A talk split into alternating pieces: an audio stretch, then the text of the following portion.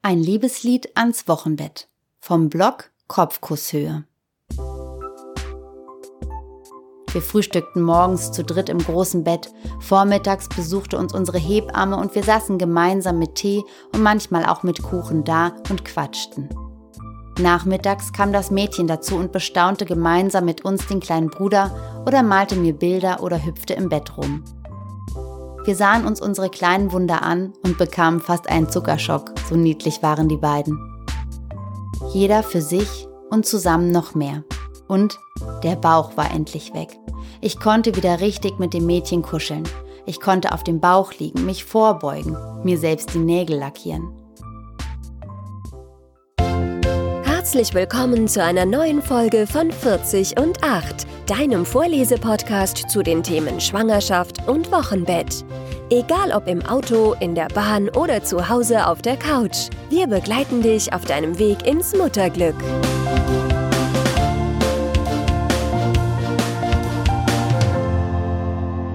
Hallo ihr Lieben, es ist Donnerstag und damit auch wieder Zeit für eine neue Folge 40 und 8. Nachdem es in der letzten Woche darum ging, wie dir eine Doula vor, während und nach der Geburt helfen kann, geht es heute um die erste Zeit zusammen mit deinem Baby im Wochenbett. Darüber hat Melanie Melcher auf ihrem Blog Kopfkusshöhe ein sehr persönliches Liebeslied geschrieben, in dem sie ihre Erfahrungen weitergibt. Melanie ist Still- und Trageberaterin. Außerdem leitet sie Kurse zur Babymassage sowie eine bedürfnisorientierte Krabbelgruppe. Seit 2016 schreibt sie auf ihrem Blog Kopfkusshöhe über ihre ganz persönlichen Erfahrungen als Mutter zweier Kinder. Dabei schaut sie auch gerne hinter die Fassade von Phrasen und Alltagsoberflächlichkeiten im Umgang mit Kindern im Allgemeinen und in der Erziehung im Speziellen. Als zukünftige Familienbegleiterin liegen Melanie die Themen Schwangerschaft, Geburt und bedürfnisorientierte Elternschaft besonders am Herzen. Bevor ich dir Melanies Liebeslied ans Wochenbett vorlese, möchte ich noch über eine Neuigkeit vom 40 und 8 Podcast berichten.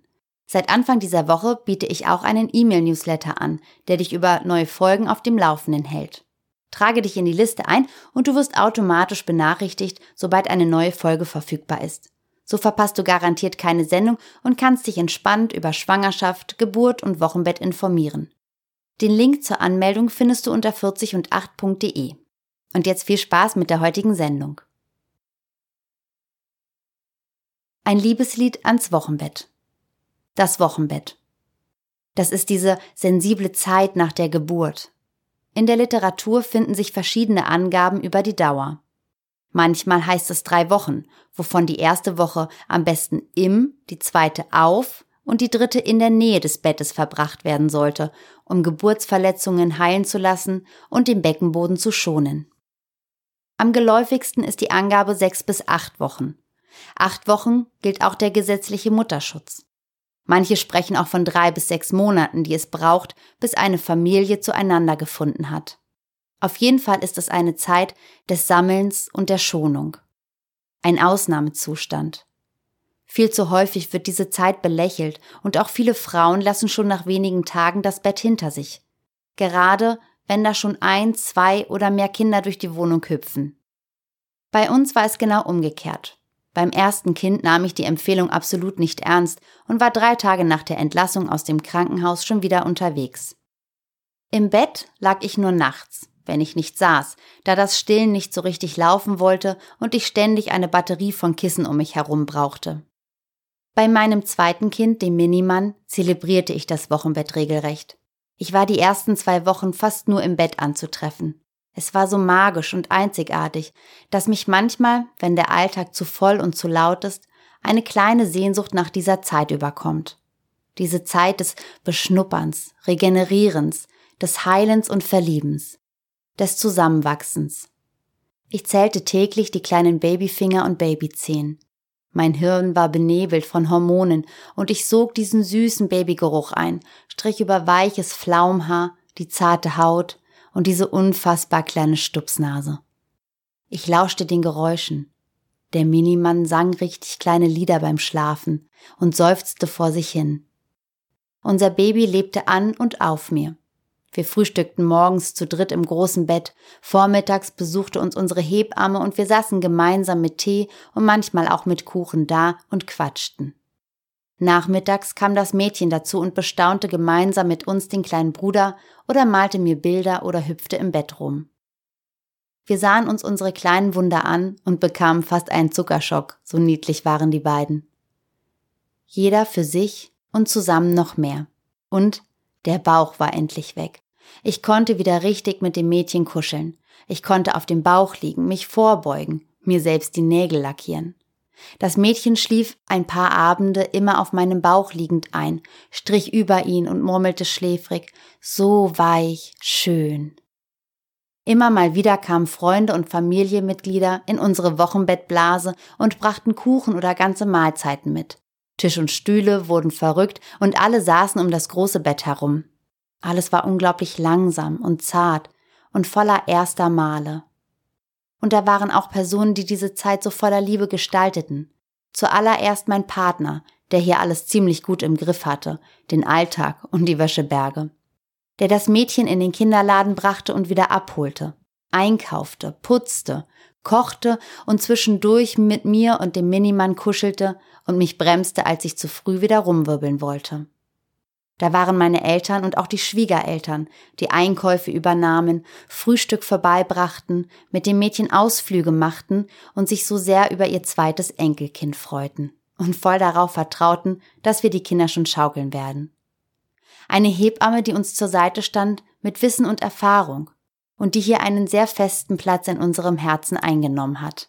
Und Freunde, Freunde mit Essen, mit Lachen, mit Verständnis und mit ganz viel Willkommensliebe für unseren Minimann. Familien brauchen das Wochenbett. Unsere Kinder kommen in dieser Zeit in dieser lauten und trubeligen Welt an. Wir Frauen heilen und erholen uns. Die Männer wachsen in ihre Rolle als Väter hinein und auch die Geschwister lernen sich kennen. Es ist ein gemeinsames Ankommen in einer völlig neuen Zeit. Körperlich ist es auch eine Zeit großer Umstellung. Der Hormonhaushalt steht einmal Kopf. Oh Gott, es war so warm.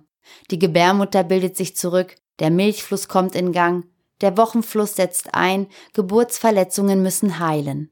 All das braucht Zeit und Schonung. Und gerade wenn es nicht das erste Baby ist, braucht es auch Vorbereitung. Hier nun also eine kleine Liste für das magische Wochenbett.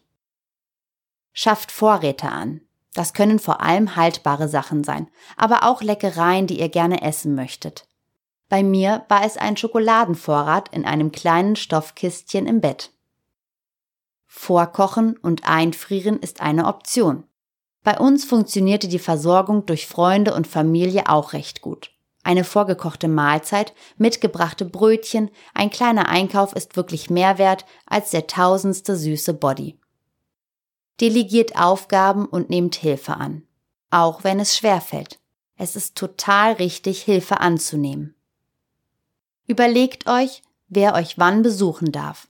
Es ist völlig okay, wenn ihr nicht sofort die komplette Verwandtschaft im Haus haben wollt. Und es ist auch okay, Besuch kurzfristig abzusagen, wenn gerade zu der Zeit alle müde sind und auch das Baby von dieser Müdigkeit überzeugt ist. Für die Geschwisterkinder legt eine kleine Box mit neuen Büchern und mit kleinen Spielen an.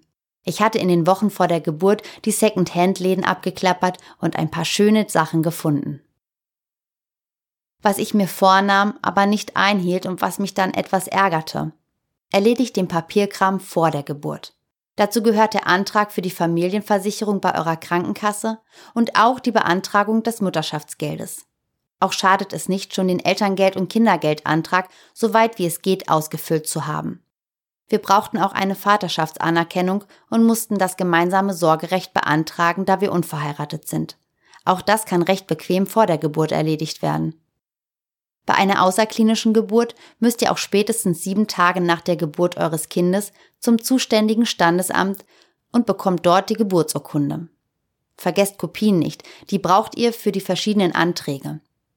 Für den ganzen Papierkram, der anfiel, hatte ich mir ein kleines Wochenbettbüro in kleinen Ikea-Kisten eingerichtet. So konnte ich bequem vom Bett aus alles erledigen. Sucht euch professionelle Unterstützer. Zuallererst natürlich eine Hebamme für die Nachsorge. Toll ist es natürlich, wenn sie auch zu euch und eurer Familie passt und ihr euch schon vorher kennenlernt. In den ersten zehn Tagen nach der Geburt kommt die Hebamme täglich vorbei. Es wird gewogen, gemessen, nach dem Nabel geschaut und auch sonst könnt ihr alle Fragen loswerden. Es werden insgesamt 16 Termine von der Krankenkasse bezahlt. Zusätzlich zur Hebamme gibt es Mütterpflegerinnen. Diese unterstützen Frauen und Familien bei der Führung des Haushaltes, kochen frisch und bemuttern die Mutter. Es gibt Massagen, ihr könnt in Ruhe duschen oder auch mal schlafen, während die Mütterpflegerin sich um das Baby kümmert. Gerade wenn euer Mann keinen Urlaub nehmen kann oder ihr alleinerziehend seid und auch wenn es schon Kinder in der Familie gibt, ist diese Unterstützung viel wert. Oder ihr fragt eure Hebamme. Mit etwas Druck ist auch die Übernahme der Kosten durch die Krankenkasse möglich. Auch ist es gut für den Notfall, den Kontakt einer Stillberaterin in eurer Nähe parat zu haben. Bei einer außerklinischen Geburt ist außerdem ein Kinderarzt toll, der für die U2 zu euch nach Hause kommt. Ich glaube, wir hatten es. Das perfekte Wochenbett. Und darum sehne ich mich auch etwas danach zurück. Der Alltag als Familie ist alles andere als perfekt. Es ist chaotisch, wild, meist unvorhersehbar. Aber eben auch lebendig, lustig und in all der Unperfektheit perfekt. Mein strenges Wochenbett endete nach zwei Wochen, als wir einen Anruf vom Kinderladen bekamen. Das Mädchen war von der Schaukel auf Kopf und Brust gefallen. Mann und Mädchen fuhren zum Arzt und ich blieb zu Hause mit dem Minimann und wäre doch gern bei meiner weinenden Erstgeborenen gewesen. Da saß ich dann auf dem Sofa und mich traf es. Wir haben nun zwei Kinder, deren Bedürfnisse gesehen werden wollen, die wir lieben werden, um die wir uns sorgen. Für immer. Und ein Stückchen hatte es mich wieder, das alltägliche Leben, wild und chaotisch und laut und wunderschön, wie es ist. Das war ein Liebeslied ans Wochenbett, welches Melanie Melcher auf ihrem Blog Kopfkusshöhe geschrieben hat. Den Link dazu findest du unter 40und8.de-liebeslied. In der nächsten Sendung wird es sportlich zugehen, denn es geht um Fitness in der Schwangerschaft. An dieser Stelle möchte ich daher auch nochmal auf den 40 und 8 Newsletter hinweisen. Am besten besuchst du jetzt gleich 40und8.de und meldest dich an. Dadurch verpasst du keine Sendung mehr und kannst dich ganz entspannt, zum Beispiel wenn du unterwegs bist, über Schwangerschaft, Geburt und Wochenbett informieren. Herzliche Grüße und bis zur nächsten Sendung.